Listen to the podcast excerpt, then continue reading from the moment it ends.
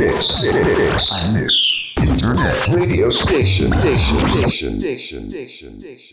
川マリオの暴走注意報。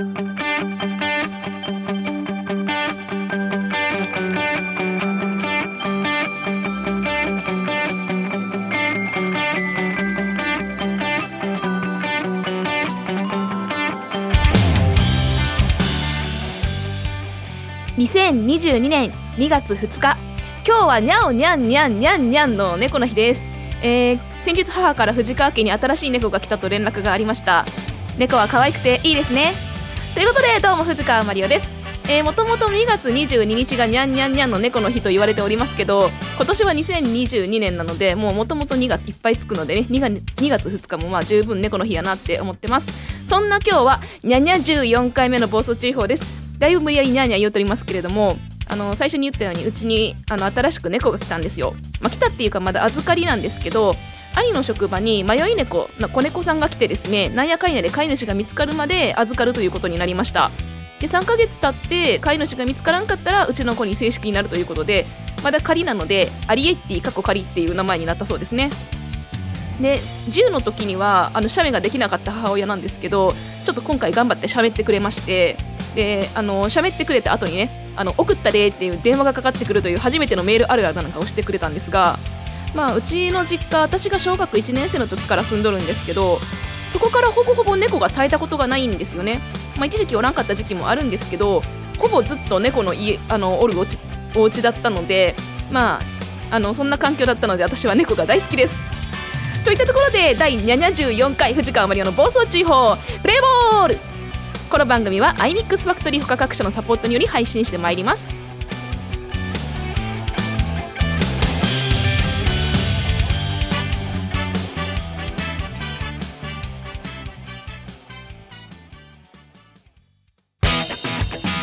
ねえねえユージユージ。ん？どうしたんだい？井上裕二の身の丈ラジオって一体どんな番組なの？それはね井上裕二が自分の身の丈に合ったトークをしていく番組だよ。井上裕二の身の丈ラジオ。毎月1回更新中。聞いてね。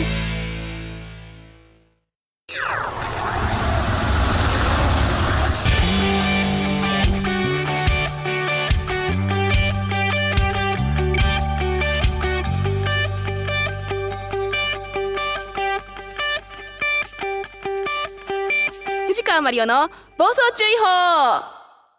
個人的最近の野球事情。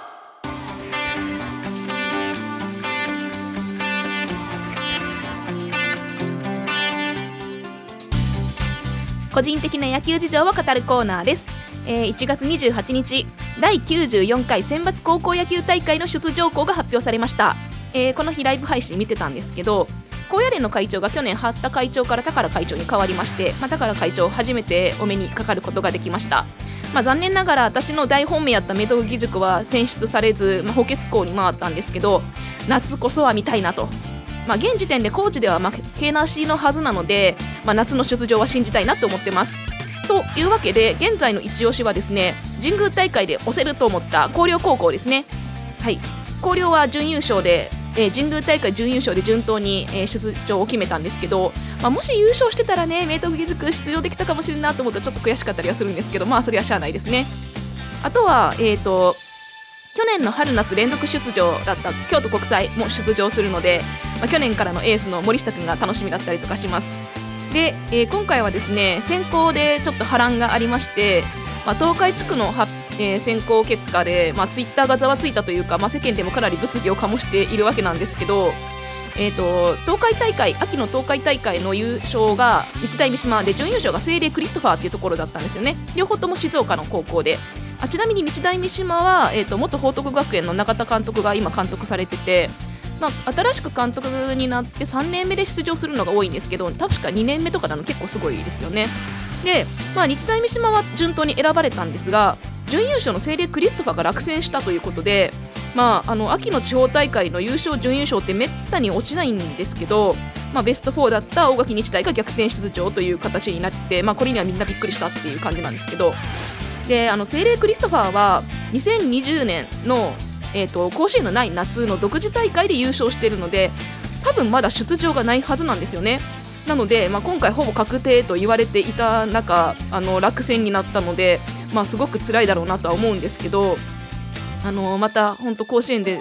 見たいなって思うチームだなっていうことでね頑張ってほしいなと思うんですけど、まあ、逆にですねあの逆転選出になった大垣日大、まあ、ちょっとねあの怒りの矛先を大垣日大に向けてる人もいるという感じでねそれはちょっと違うだろうと思うんですけどあの大垣日大もね私どんなチームか知らないんですけどもう頑張ってほしいなって思うんですよ。っていうかなんか2011年の、えー、東日本大震災直後の大会でも大垣日大って初手で東北高校と当たったりとかしてねなんかちょっとそんな役割になってる気がするんですが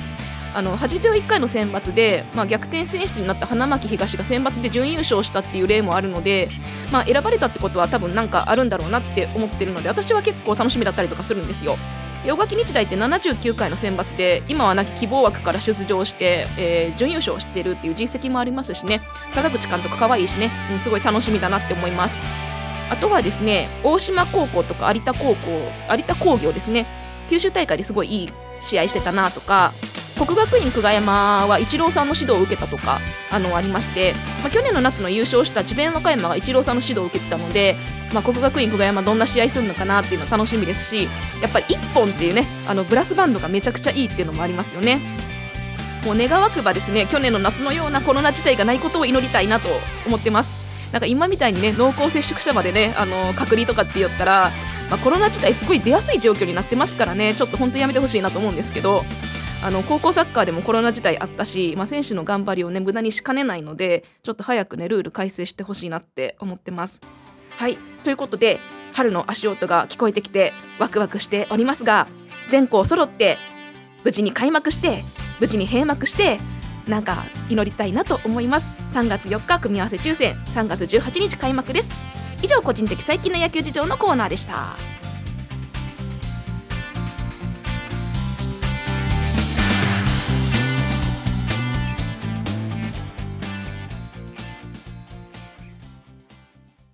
アイミックスインターネットレディオステーション番組パーソナリティ募集のお知らせ。iMix インターネットレディオステーションでは新スタジオオープンに伴い新規パーソナリティを大募集中。本番の緊張感が成長の鍵。お問い合わせは0359957223 iMix インターネットレディオステーション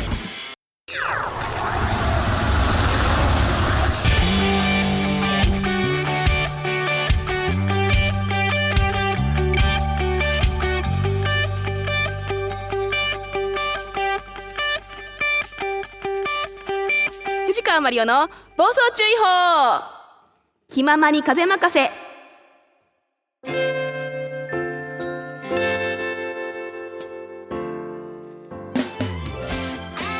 思ったことを適当にしゃべるコーナーです。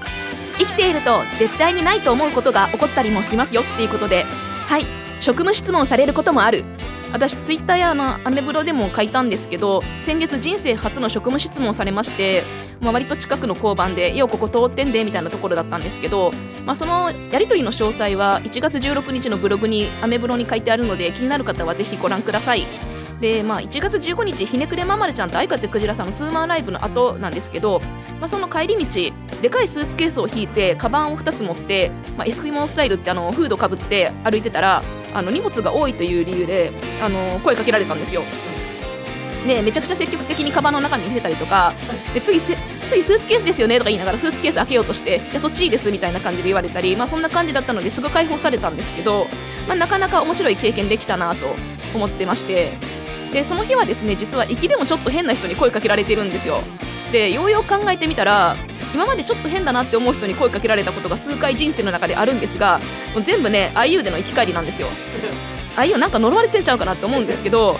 でもあのそれを除いても最近結構街中で声をかけられることが多くてまあ主に道を聞かれるだけなんですがあの私大体知らないんですよ。なんか家の近くでもよ興味がないところは全然知らんしあの自分が行くとこ以外全然知らんので道聞かれてもすいません分かりませんってなるので結構申し訳なくなるというかなので道を聞かれるのがめちゃめちゃ嫌いなんですよね。まあでもね私あのご存知の方も多いと思うんですけど超方向音痴なんですよ。なので私はしょっちゅう人に道を聞くんですね。で大体聞くのはコンビニか、まあ、お店。で交番があれば絶対交番で聞きますね。あのタブレットで Google マップ開いてどこ今どこですかって聞いたりとかすることが多いんですけどまあコンビニの店員さんとかやったらね大体知っとるやろうと思って声かけるんですけどあの大体知らないんですよ。意外と知らなかったりとかするんですよね。で、まあ、そういうお店とかがない時はもうしょうがないんであの道行く人に声をかけるんですけど私超人見知りなんでもう人に声をかけるのが本当に苦手なんですね。で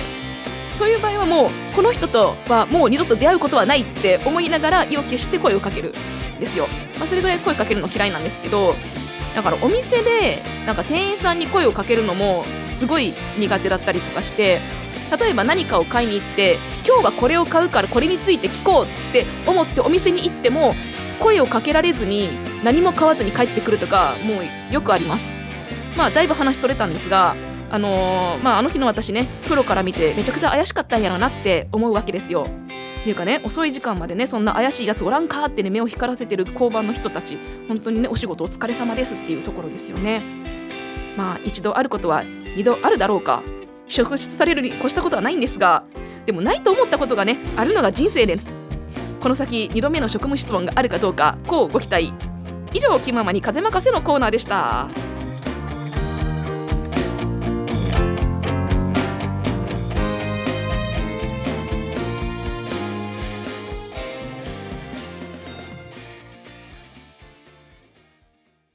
いらっしゃいませ。まんまる屋で食を心から楽しんでください。技と真心が織りなす多国籍な創作料理。旬な魚と楽しいお酒で飲んでみませんか？まんまる屋は江古田駅北口より歩いてすぐ。皆様のお越しをお待ちしております。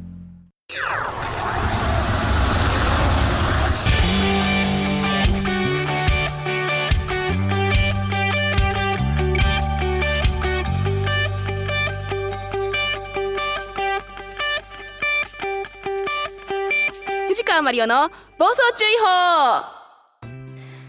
はいということでにゃにゃ14回目の暴走注意報もエンディングの時間です。今井上さんにねあの荷物が多い場合職務質問されるのは言えるじゃないかっていう疑いをかけられたんじゃないかって言われてね。あなるほどと思ったんですけどちなみにあの旅行ですかってめっちゃ聞かれたっていうねライブですよっていう話もねしてたりもしました。その詳細は1月16日のアメブロにて書いておりますのでご興味ある方ご覧ください。えー、とこの後ですね21時から「くじマリオが」えー第2回目ですね、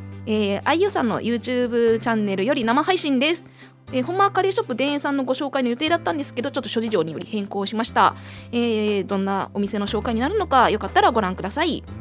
えイベントやその他出演情報は Twitter や藤川マリオ .com のサイトなど各 SNS でお知らせしていきます。藤川マリオで検索していただければ何かしら出てくると思うので検索してみてください。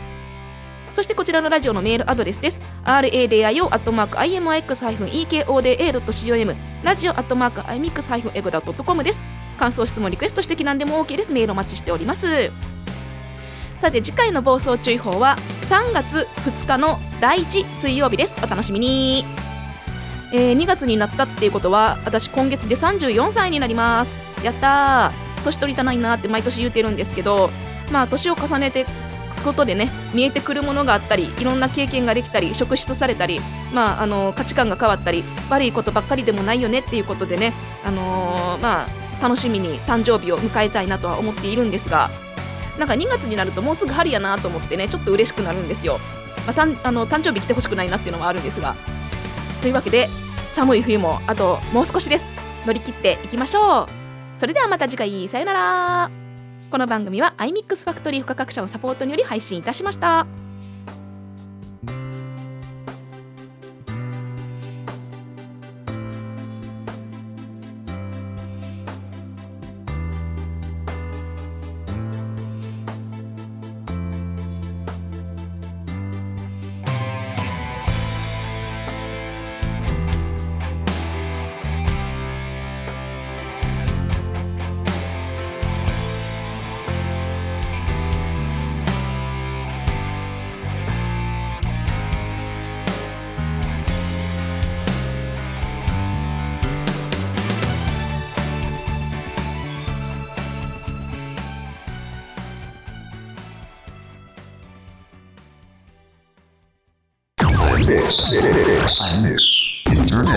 Radio station. Station. Station. Station. Station. Station.